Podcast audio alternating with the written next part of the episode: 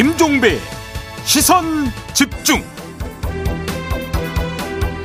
네, 시선 집중 3부의 문을 열겠습니다. 지난주에 있었던 더불어민주당 경선 결과 아, 제주, 부경 인천 2차 슈퍼이크 모든 곳에서 이재명 후보가 승리를 했죠.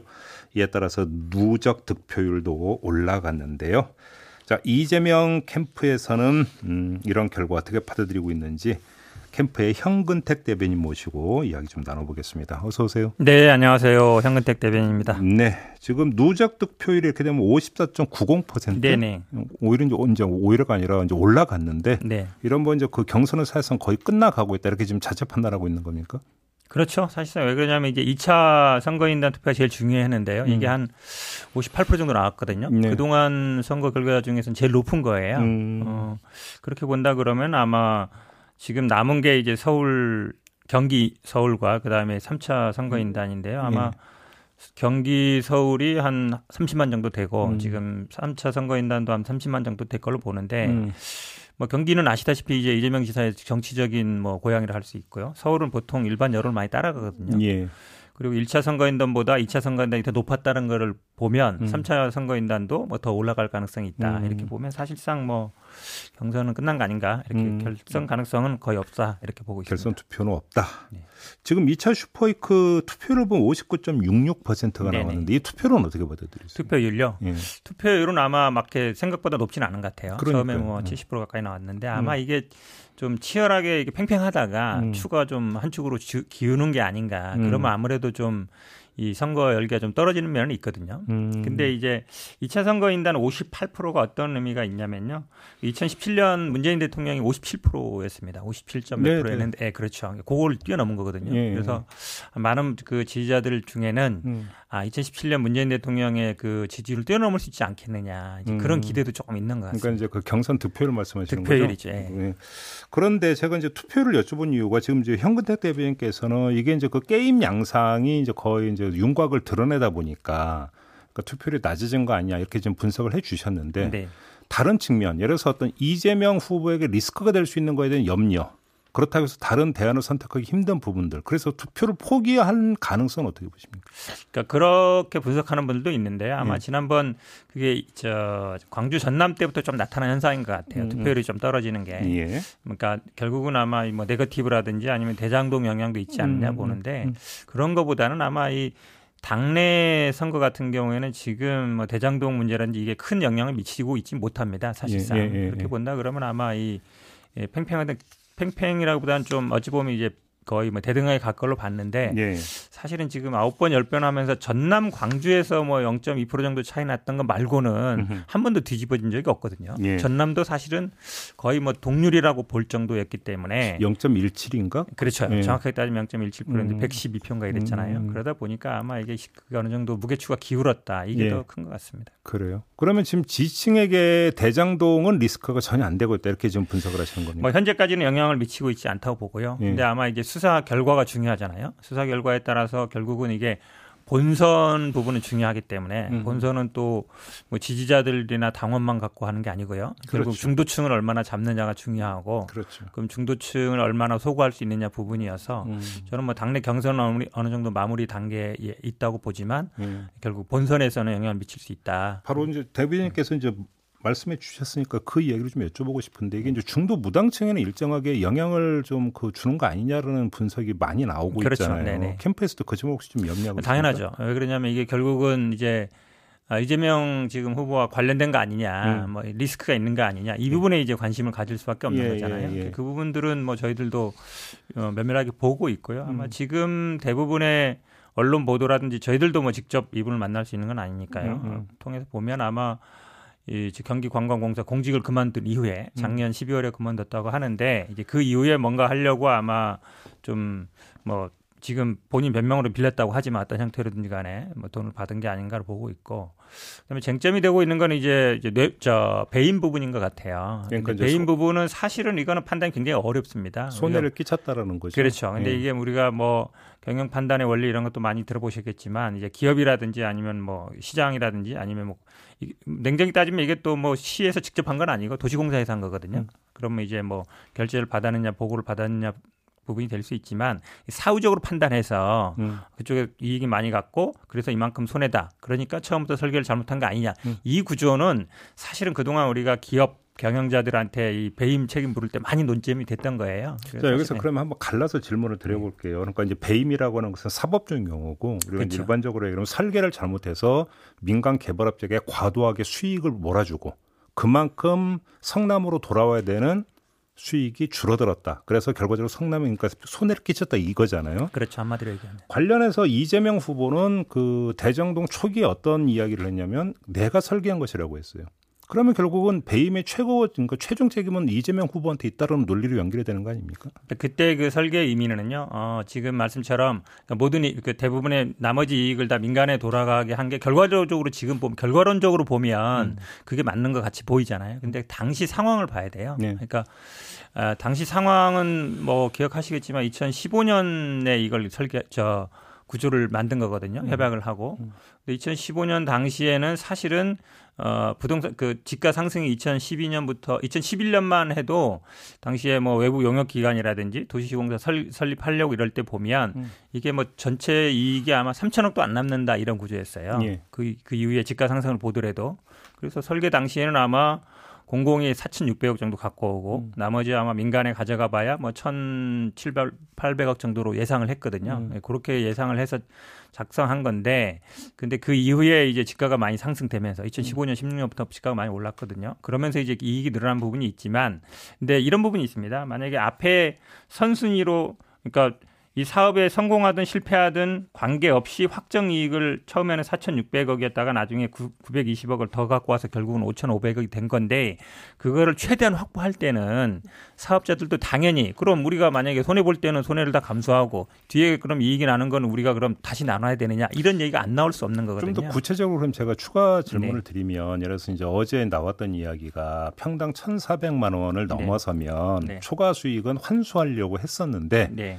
유동규 당시 성남 도시개발공사 그 기획본부장이 네. 막았다라는 거잖아요. 네네. 자 그러면 이 이야기도 설계의 범위에 들어갈 수 있는 거잖아요. 아, 그 부분은 저도 그 보도를 봤는데요. 음. 어, 결국은 그거잖아요. 지금 예, 그 보도의 핵심적인 내용이 이겁니다. 사업자 공, 우선 사업자 선정된 다음에 음. 주주 협약을 할때 음. 1,400만 원 이상이 되면 아, 그거를 환수해야 되는데 그 규정을 넣으려고 했더니 유동규 본부장이 삭제했다 이 얘기잖아요. 그렇죠. 근데 그건 어떤 문제가 있냐면 당초에 그 사업 공모 공고를 할때 음. 예, 그런 규정이 분명히 있었습니다. 어떤 규정이 있었냐면 우선적으로 얼마를 보장한다. 음. 근데 그 뒤에 것은 민간이 갖고 간다 이런 규정이 있었어요. 예.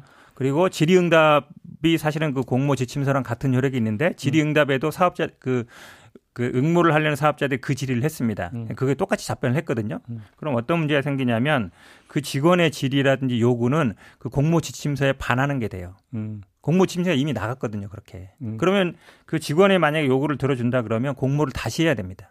아, 그런 문제가 있습니다. 그렇죠. 그러니까 유동규가 임의적으로 그다음에 밀어주기 위해서 그거를 만약에 삭제한 게 아니다. 그래 아니 그 직원의 그 저는 언론 보도가 사실인지 아닌지 모르겠지만 네. 그 언론 보도의 말에 의하면 사업자가 선정된 다음에 주주 협약을 하는, 하는 거거든요. 그러니까 네. 공모 절차가 있고 음. 그다음에 우선 대상 협상자를 선정하잖아요. 음. 그다음에 협약을 하는 겁니다. 음. 그럼 공모 지침서와 질의응답이 이미 나간 다음에 그거에 반하는 협약을 하자고 했다는 게 되는 거라서 저는 약간 그 그, 그 직원의 말 자체가 약간 모순이 있지 않나 이렇게 알겠습니다. 보고 있습니다. 유동규 본부장과 이재명 후보의 관계는 어떤 관계입니까? 측근입니까? 아닙니까? 이게 굉장히 어려운 말인데요. 뭐 측근이라는 게 뭐 어떤 그 확정된 의미는 아니거든요. 가까운 사이냐 아니냐. 네.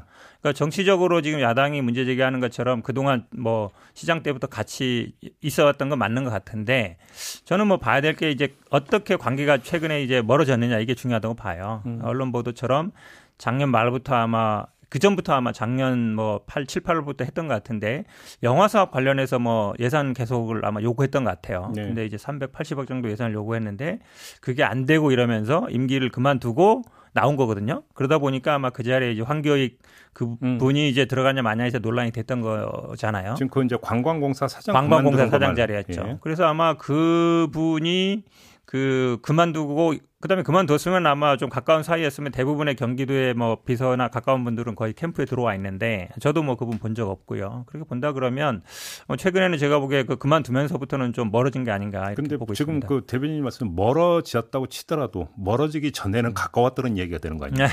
어쨌든 뭐이 산하 기관에 예를, 예를 있었던 들어서 건 성남. 예. 도시개발공사 사장 직무대리까지 하고 나서 네. 관광 경기 관광공사 사장으로 앉혔잖아요. 네. 다른 분이 아니라 이재명 후보께서 그러면 상당히 신임을 했고 가까웠기 때문이라고 보는 게 상식적인 그 추론 아닌가요? 그러니까 뭐 가깝고 안 가, 물론 뭐 경기도 산하기관 굉장히 많습니다. 음. 수십 개 되고요. 뭐 그분 중에 뭐 한 분이었던 것 같긴 한데, 음. 아 그래도 어쨌든 작년 말 이후 왜냐하면 뭐 측근이고 가까운 사람이었으면 그게 보통은 예산 올린다 해서 그게 반영 안 한다 해서 그만두가 이러지는 않고요. 예를 들어서 그거를 조절해서 음. 예를 들어서 380억이면 뭐 그거를 뭐 얼마 정도 반영한다는 이렇게 되는데 그런 이유로 만약에 그만두고 그 이후에 별다른 관계를 맺고 있지 않다 그러면 제가 보기에는 뭐 과거의 어떤 관계는 유지되지 않고 있지 않나 보고 있습니다. 마지막으로 이 질문을 좀 드릴게요. 윤석열 후보 쪽에서 어떤 말이 나왔냐면 이재명 후보가 민주당 후보가 되면 극심한 내용에 빠질 거다. 이런 전망을 내놨는데 어떻게 받아들이십니까? 희망사항이라고 보는데요. 어찌 보면 이제 당내 분열을 뭐 부추기겠다 이런 생각인 것 같은데 지금 뭐 아시겠지만 어, 민, 뭐 이재명 후보가 뭐 국회의원 한 건 아니고 음. 당내 어떤 뭐 계보를 형성하거나 이건 아니지만 많은 국회의원들이 지지선을 하고 있고 최근에도 아마 뭐 정세균 지지했던 분들 아마 음. 호남의 분들이 많이 지지선을 해주고 있거든요. 네네. 그러면 뭐 예전에 이제 말씀하시는 것처럼 아마 뭐 후단협 이런 것처럼 후보 교체라든지 그런 얘기는 저는 안 나올 걸로 보고 있고 음. 그리고 대부분 지금 여론조사를 보면 정권 교체론이라든지 이게 좀 우세하게 나오고 있거든요. 어. 당내에서도 당연히 위기감이 있습니다. 음. 왜 그러냐면 어 이거 잘하면 뺏기겠다. 음흠. 그럼 제가 보기 에 뭐 그런 일은 없을 걸로 보고 있습니다. 알겠습니다. 이 정도로 마무리하고요. 가지 마시고 네. 좀 이따 유튜브 연장 방송에서 좀 다시 뵙도록 하겠습니다. 네, 알겠습니다. 고맙습니다. 지금까지 이재명 후보 캠프의 현근택 병, 대변인과 함께했습니다. 세상을 바로 보는 또렷하고 날카로운 시선. 믿고 듣는 진품 시사. 김종배의 시선 집중.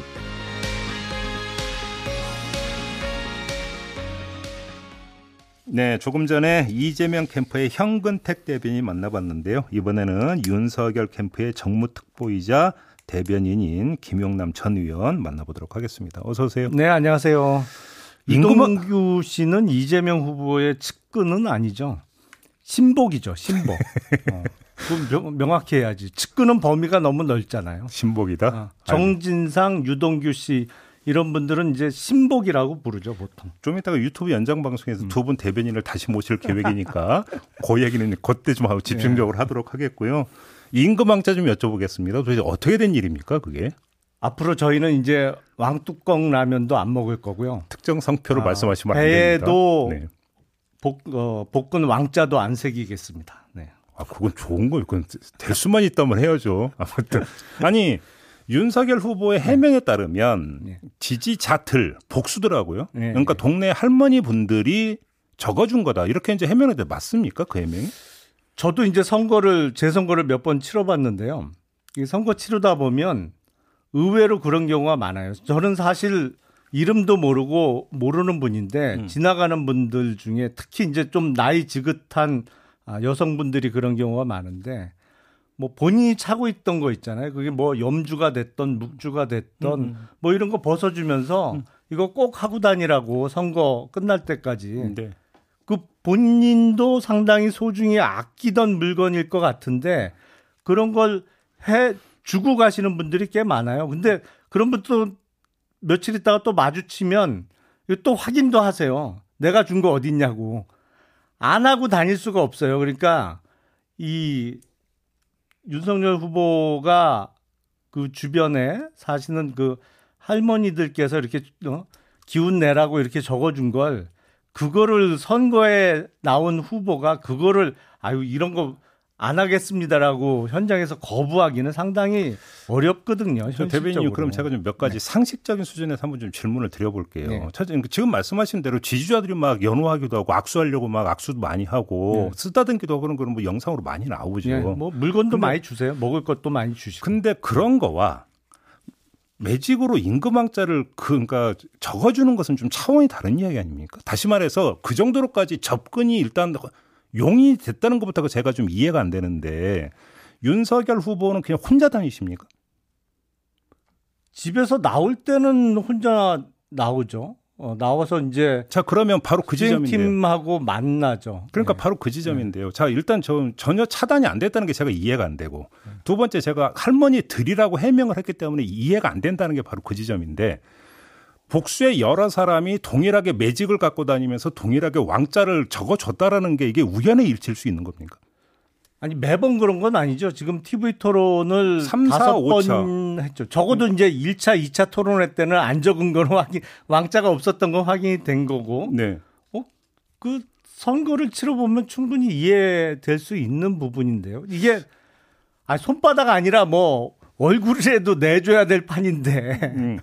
아니 그러니까 아니 동일 인물이 네. 동일 인물이 반복 예를 들어서 옆집에 사는 할머니가 그문 여는 소리도 들고 나와가지고 쪼로 다뤄서 했던 또 이해를 못 뭐 할 여지가 조금이라도 있겠는데 복수의 할머니들이 동일하게 매직을 갖고 다니다가 동일하게 임금왕자를 그려줬다 솔직히 좀 납득이 안 되는 부분이 있고요 두 번째는 조금 전에 지금 대변인이 말씀드린 아침에 나올 때 그렇다고 치죠 근데 TV 토론은 밤에 이루어지지 않습니까? 그러면 하루 종일 그걸 안 지우고 계속 그렇게 다녔다는 것도 좀 솔직히 좀 납득이 잘 안 되거든요. 그래서 그게 아침에 썼는지 뭐 저녁에 썼는지 저는 잘 모르겠는데 음. 매직으로 크게 쓴 거는 아마 5차 토론 때인 것 같고 네. 어, 그 전에는 뭐 크기로 봐서 매직은 아니고 사인펜이거나 뭐 볼펜 정도 예. 수준인 것 같아요. 예, 근데 예, 예. 일부에서는 뭐 주술적인 얘기를 자꾸 하려고 하는 것 같은데 음. 아시겠지만 정말 무슨 전문적인 그쪽 계통의 사람이 적어줬다든지 아니면 네. 그런 의미로 적었다면 음.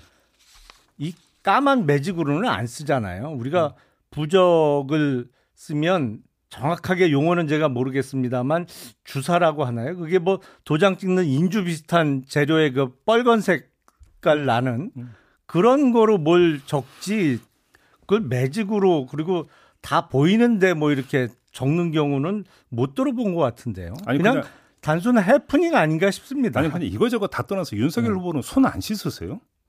소녀? 네. 그다음에 어디 가면은 보통 그 방역 때문에 그 손 소독제 바르게 돼 있잖아요. 예. 그거 닦잖아요. 그럼 웬만한 거 지워지잖아요, 사실. 주로 손가락 위주로 씻- 씻으시는 것 같아요.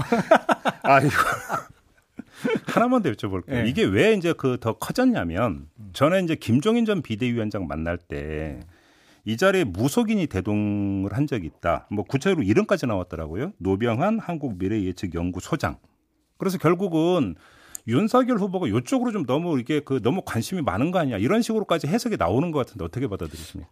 저는 이분에 대한 그 인포메이션은 전혀 없는데 이게 무속인이라고 칭하는 게 맞는지 뭐 명리학 하시는 분이라고 칭하는 게 맞는지 잘 모르겠습니다만 네네. 듣기로는 그때 그 자리에 동석했던 정가균 전 음. 국회 부의장 아, 정가균 부의장께서 대동하고 같이 나오셨다고 해요. 어, 정가빈 부의장이 그러니까 데리고 그러니까 같이 온 예, 경우다. 예, 예, 그러니까 예. 윤석열 후보가 이제 같이 온 경우가 아니라 예, 그래서 예. 거기서 조우를 한 거다 이런 이야기가 되는 예, 건가요? 예. 음. 알겠습니다. 아무튼 그러면 이 문제에 대해서 계속 공세를 펴고 있는 홍준표 후보나 유승민 후보에게 어떤 말씀 주고 싶으십니까? 근데 해프닝인데 너무 완전히 뭐 한 건 잡았다는 식으로 너무 계속 하시는 것 같아요. 그냥 아, 그런 일이 있었구나. 그리고 하루 정도 오늘이 벌써 3일째잖아요. 음. 토요일, 일요일, 오늘 월요일. 야, 3일 내내 그, 이거 갖고 하는데 더 이상 뭐 드릴 말씀도 없어요. 그리고 왕자 썼어요. 맞아요. 아니, 그게 다예요. 그래서 저희, 이제 저희 예. 캠프는 왕뚜껑 라면은 다 먹었어요. 이제 앞으로. 어, 평소 어, 컵라면 많이 드시나 봅니다. 아, 캠프에 있다 보면 많이 먹죠. 왜냐하면 이게 조금 불규칙하잖아요. 음, 그리고 음, 음, 음. 뭐 바쁘다 보면 어디 식당 가서 먹고 올 시간이 안 되니까 네. 캠프에서 그냥 그 즉석에서 컵라면 많이 먹고 음. 좀 양이 그 많은 사람들은 왕뚜껑 먹어야 되는데 앞으로 틀렸죠. 뭐. 그러니까 근데 이제 그 임금왕자라고 하는 게 지금 이제 그 의원님께서는 이제 해프닝이라고 이제 규정을 하셨는데 네. 사실은 후보의 어떤 정책이라든지 비전이라든지 노선이라든지 이런 것들이 전달이 되기보다는 구설 내지 그냥 해프닝으로 받아들인다 치더라도 해프닝 이런 것들이 계속 부각되고 이것이 집중적으로 전달되는 거에 대해서 좀 위기감 이런 거 안 느끼십니까? 아니 그러니까 저도 이걸 3일 내내 이렇게 각종 언론에서 계속 다뤄야 될 사안인지는 의문이에요. 대단히. 네. 이거 뭐 이상 뭐 할 게 없거든요. 왜냐면 대장동 같은 건 파도 파도 새로운 사실이 계속 나오잖아요. 음. 어젯밤에 유동규 본부장이 구속됐습니다만 영장의 범죄 사실이라든지 그리고 음. 오늘 신문 보니까 박영수 특검은 왜 이렇게 많이 가져가셨어요? 엄청나던데 몫이. 100억 나오던데요, 이야기가. 그러니까 그거 네. 외에 그냥 분양 대행사도 사실상 음. 박영수 특검과 특별한 인연이 있는 데서 분양 대행을 완전히 다 가져갔다는 거 아니에요? 음. 그러면 그 이익까지 하면 수백억 이상 나오는데 네. 이거는 그냥 왕자 쓴 거 저희 인정했고 음. 인정했는데 이게 3일 내내 다뤄지는 거 보고 그런 면에서는 위기감을 느끼죠. 아 이게 어, 이 사안의 경중보다는 그냥 이재명 후보 관련한 대장동 의혹과 음. 이 왕자를 똑같은 비중으로 다루려고 하는 걸 보면서 아 이게 쉽지 않은 역시 언론 환경이구나 이런 위기감은 충분히 느끼고 그럼 있습니다. 언론이 지금 윤석열 후보에게 좀 불리한 환경이라고 그렇게 자체 진단하시는 겁니까? 아니 왕자하고 대, 대장동하고 같이 다룰 수 있는 사안은 전혀 아니지 않나요? 적어도 아, 다 불만이 있군요, 언론에 대해서는. 그나저나 홍준표 후보와 지금 박빙이다. 조사 결과 이런 식으로 나오는 것은 어떻게, 판세는 어떻게 분석하고 계세요? 이 여론조사 결과가 지지 정당을 전혀 따지지 않죠. 음. 그, 그 여론조사 결과의 로 데이터를 보면 확실히 국민의힘 지지층이 아닌 층에서 윤석열 후보는 대단히 낮게 나오고 홍준표 후보는 대단히 높게 나와요. 그러니까 음. 이거를 우리는 이제 역선택이라고 하는 거고 홍준표 후보는 달리 해석을 하고 있습니다만 음흠. 사실은 국민의힘 경선 방식이 좀 바보 같아요. 바보 같다고. 예, 어떤- 사실은 어떤 이게? 안 고쳐지고 있는데 지금 역선택 방지 조항 말씀하시는 예? 예. 그런 걸 안 집어넣거든요. 예. 지속적으로 매번 문제 제기를 하는데도 음. 그냥 옛날부터 하던 대로 해오고 있어요. 근데 음, 음, 음.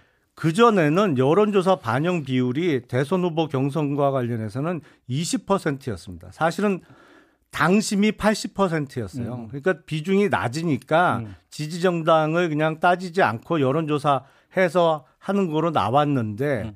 지금은 요번 2차 경선 때는 여론조사 비중이 70%고 마지막 경선 때도 50%거든요. 예. 결코 적지 않은 비중인데 하여튼 이게 좀 이런 그 결정하는 분들이 뭐 옛날에 하던 대로 하자 어떻게 보면 귀차니즘 비슷한 것 같은데 근데 그래서 문제가 좀 있죠. 그 윤석열 후보의 강점으로 꼽혔던 중도 외연 확장 능력이 많이 떨어진 건 사실 아닙니까? 여러 가지를 다 종합을 해보면 근데 저희가 파악하기로는 예. 민주당 지지층에서 차이가 현격하게 나요. 음. 아, 윤석열 후보는 거의 안 나오고 음.